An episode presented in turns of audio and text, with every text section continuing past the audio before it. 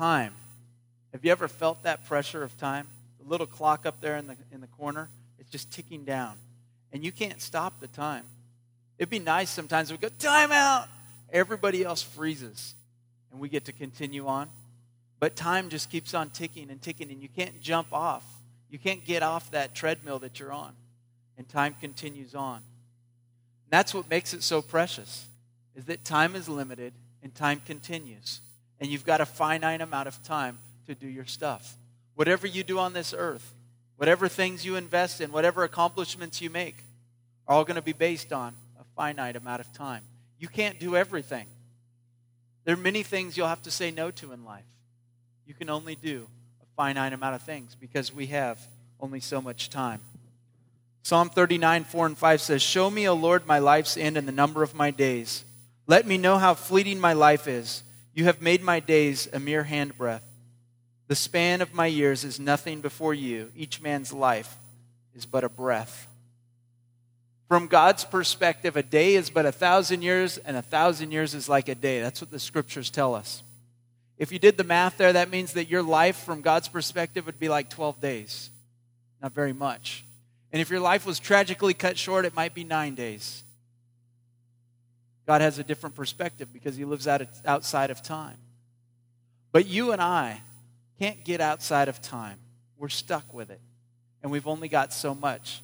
And so it becomes extremely precious. Let me tell you about the average life. The average life today in America is 77 years, it's 28,000 days. You will have one less day tomorrow of your 28,000 than you do today. The average person spends 40 minutes a day on the phone. That's quite a bit more than me. So that means some of you are up to 80 or 100. 20 hours a month, 10 days a year, two years of your life, on average, you'll spend on the telephone. How about in the bathroom? Average person, hour a day, 30 hours a month, three years of your life. Think about that next time you want to replace the tile in your bathroom. You're going to spend three years in there. The average person spends 26 minutes a day getting dressed. Something we do every day. I hope you do. You get dressed, 13 hours a month, seven days a year, you'll spend one year of your life just putting clothes on and taking them back off. Television. Average person spends three hours a day watching TV. It's 90 hours a month, 45 days a year. You will spend almost an entire decade of your life watching television. So some of you guys are going, see, honey, we got to get the flat screen, the really big one. We spend a decade on that thing. That's not the point. How about the average person with God? The average person spends about 10 minutes a day with God if they're a Christ follower, and zero if they're not. If you spent 10 minutes a day with God, that'd be six hours a month, three days during a year. It would be a total of seven months over the course of your lifetime. Pretty pathetic when you think about it. And that gets down to the heart of where we're at this morning with your time. God cares about how you spend your time, God gave you time and God wants you to use it wisely. The problem is, if you're like me, if you're a normal person, you're tempted many times to spend time doing things that are not that important, and you waste a lot of that valuable resource doing things that simply don't matter. And so I ask you this morning are you ready to change? Can God change the way you spend your time? Can you spend your time more wisely? Can you invest your time more wisely? Our text this morning is Ephesians chapter 5, 15 to 17. I want you to turn there with me if you have your Bibles. If not, follow along behind me there. Ephesians 5, 15 to 17.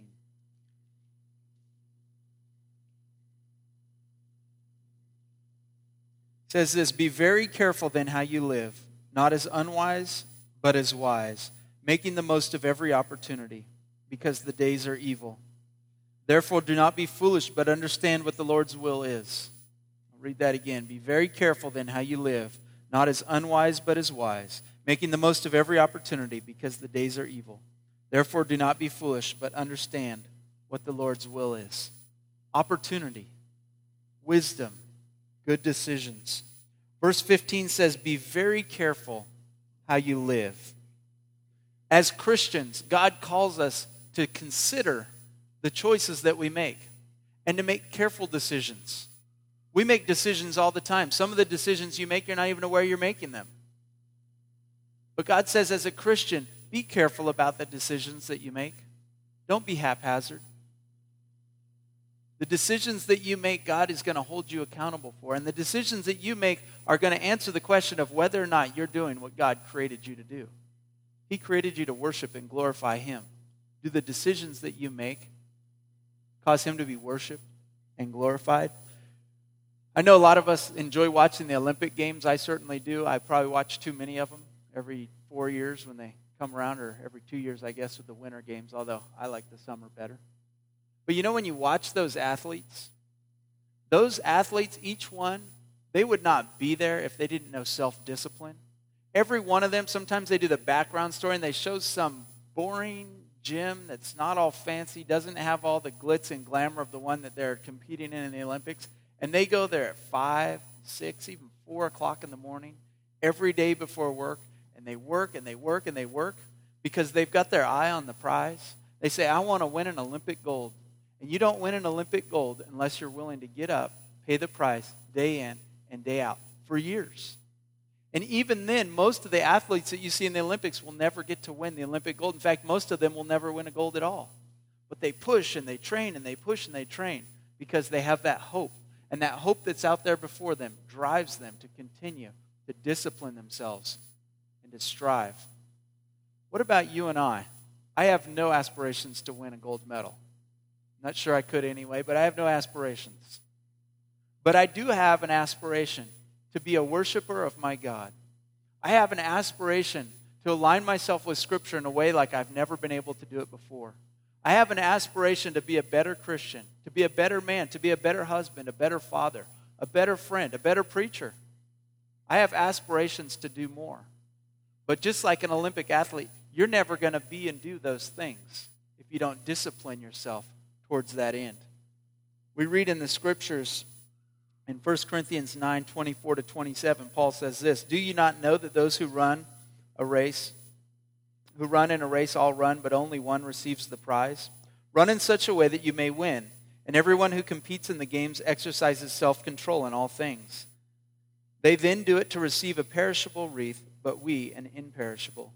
Therefore, I run in such a way as not without aim.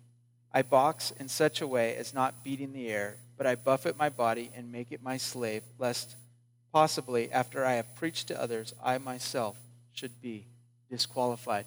Paul reminds us that if you want to go after something, you've got to discipline yourself. And I wonder, do you know what's most important? What's the most important thing you could be spending your time on? Have you ever thought that through? If I asked you to put together a list, could you prioritize your life? And once you did that list, if we took that list, would it match up well with the truth of Scripture? Or would your list be totally out of sync with what God's Word reveals? Do you have priorities? Do you have goals? And are you disciplining yourself towards those? Time is very important. Verse 15 says to do this not as unwise, but wise. In Scripture, there's two kinds of wisdom that are spoken of divine wisdom, godly wisdom, and human wisdom. And oftentimes they're put up against each other God's wisdom versus man's wisdom. And every time God's wisdom wins, and man's wisdom turns out to be foolishness. And we see that here in this verse, not as unwise, but as wise. In this verse, we see the comparison here where Paul speaks of the divine wisdom that comes from God, and he compares it to the unwise choices that we often make as human beings. You know, there's only one wisdom that is truly right and good, and it comes from above. Oftentimes, when I'm studying the scriptures, I'm aware that it's so counterintuitive what the Bible says. The Bible will say things like, the first shall be last, and the last shall be first. You know, that doesn't make any sense. It says that we're saved by grace and not as a result of works. And we go, but it seems like people should get what they deserve. People who work hard should get something great.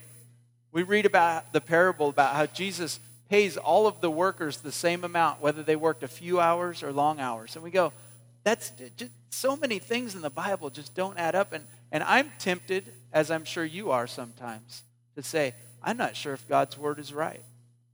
But you know what I've found? Every single time I test God, and I test to see if that is true, every single time, God's word has been right. And I can't tell you how many times I've been wrong.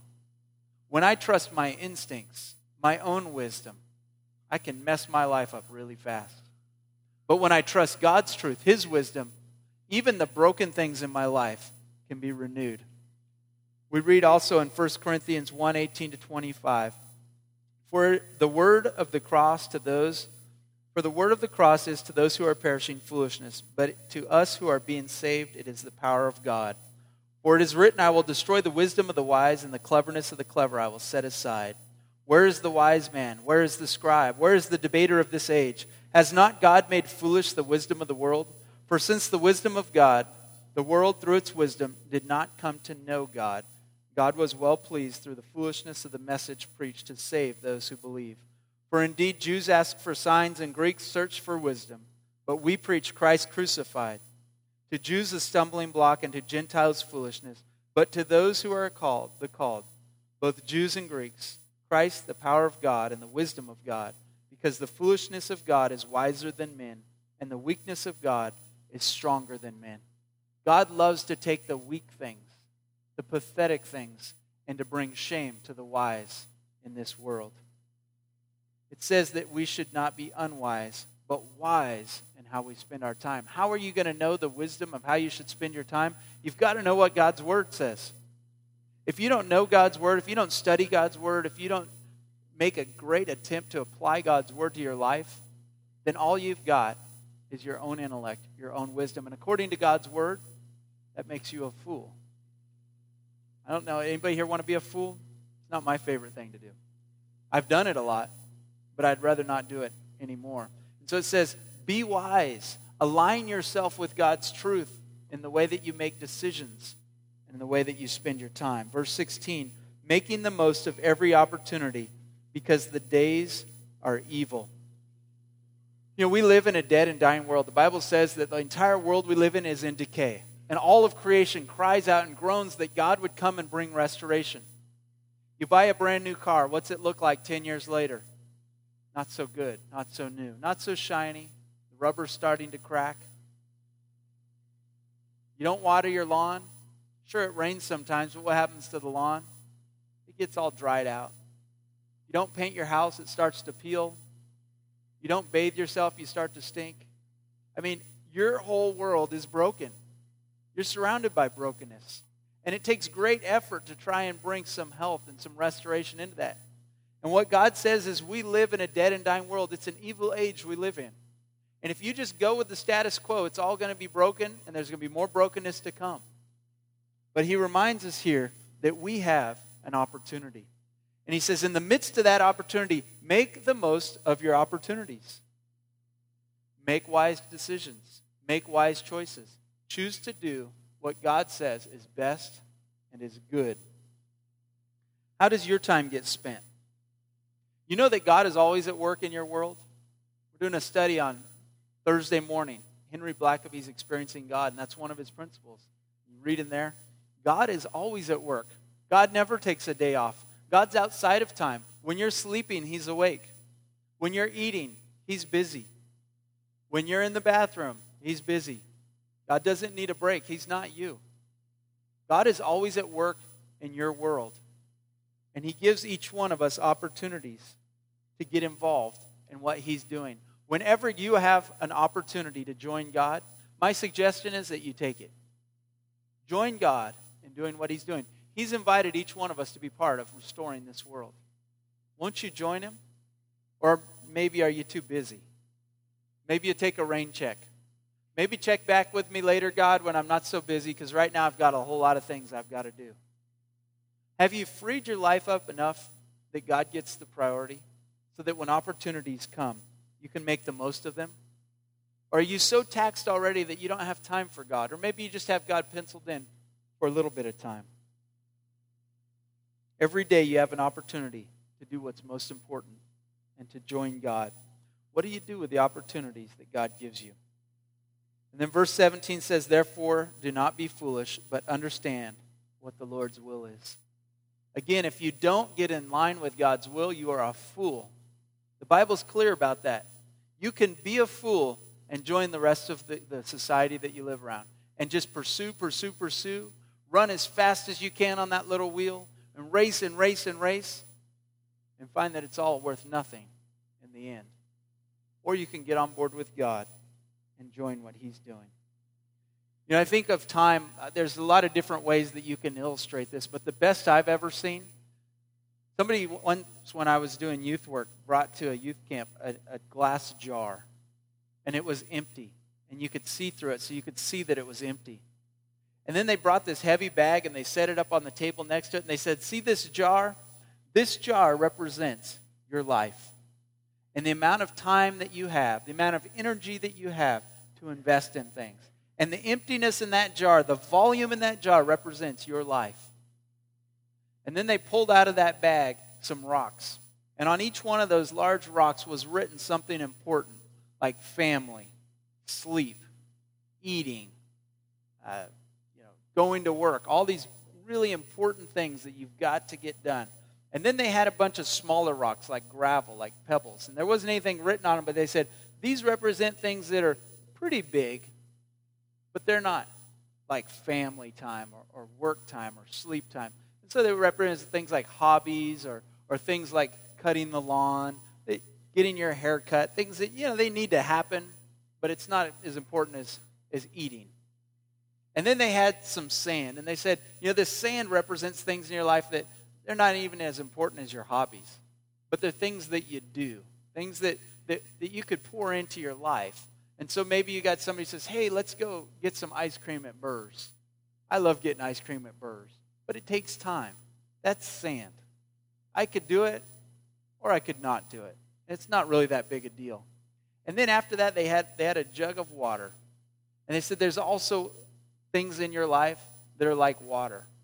And those things are really not that important at all. It's kind of like watching TV.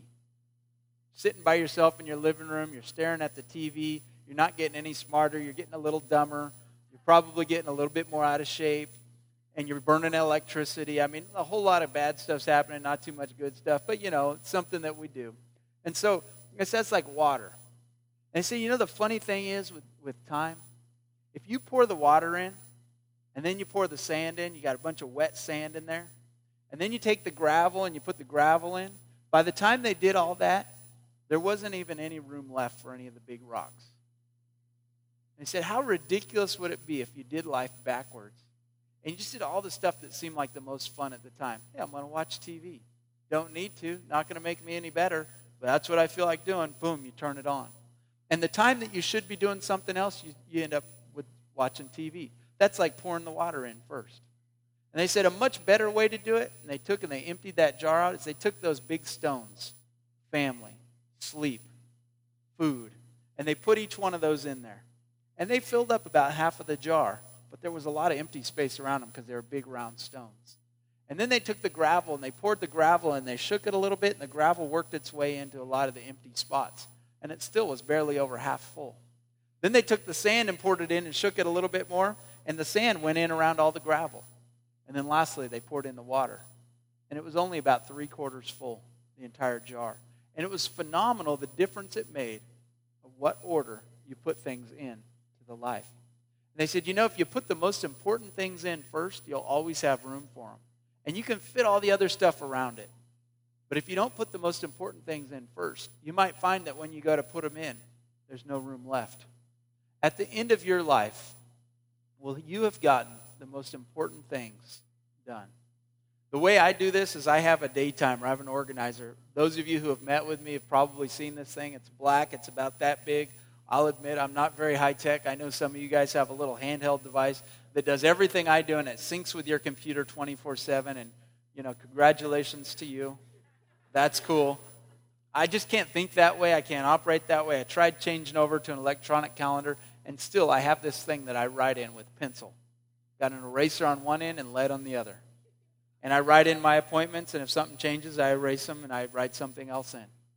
But it allows me to open up and I can see a whole month at a time, all the days of the month.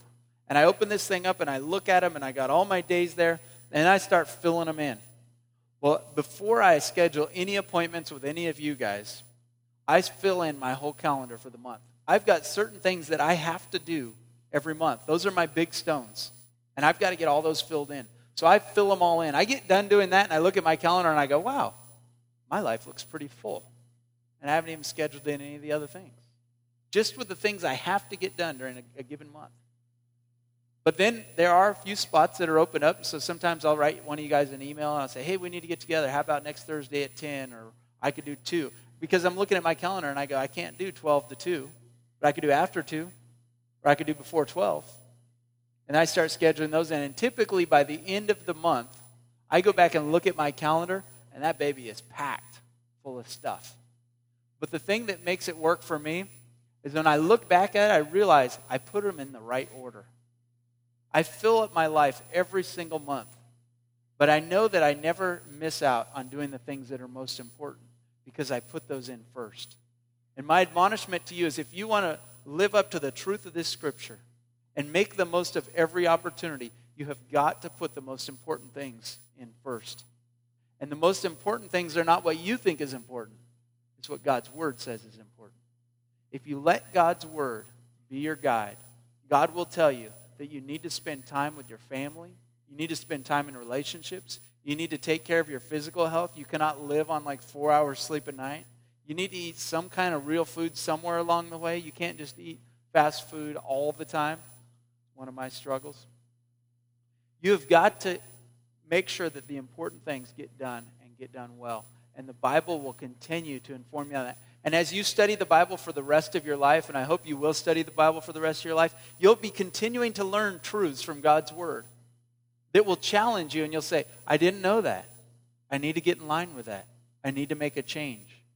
And if it's something that's significant from God's Word, then it needs to become significant in your schedule. Your schedule, your time, needs to match God's priorities. That's how a life is well spent. At the end of your life, each one of us get to have a eulogy, maybe a headstone that sums up who we are and what we did. I just want you to think for a moment. What will the end of your life look like? Will it be a life well lived, where time was invested well? Or will it be a life of good intentions, where you always meant to do it, but you could never fit it in because something else was in its place? So I challenge you this morning make the most of the opportunities that are still ahead. Don't beat yourself up over the opportunities lost in the past, but look forward to today, tomorrow, next week, this year, the next decade. How will you invest your time to serve God, to glorify Him, and to make Him known? Let us pray. Heavenly Father, we thank you again this morning that your word allows us to be informed, allows us to be wise even when we're fools. Lord, I pray that each one of us, as we hear the words this morning from your scripture, would be challenged on what you want us to do to make the most of the opportunities you've given to us. Lord, I know that many of us have opportunity to do a lot of fun things. Lord, we have the time, we have the money, we have the access to do all kinds of things that are fun. But Lord, I pray that you would help us to not just do the things that are fun, the things that are enjoyable, the things that are convenient, but to do the things that matter most. Lord, that we would live life with skill, that we would have marriages that reflect time well spent, that we would have children that reflect parenting with lots of quality time. Lord, that we would take time to know our neighbors, that we would take time to attend community events, that we would take time to be involved, to make a difference, and not waste our time on things that don't matter. Lord, help us to be wise, each and every one. Speak to us by your Holy Spirit. Renew our thinking. Give us the fear of God in our life when we don't want to do what is right. And change us, God. Make us extraordinary for you, we pray. In Jesus' name, amen.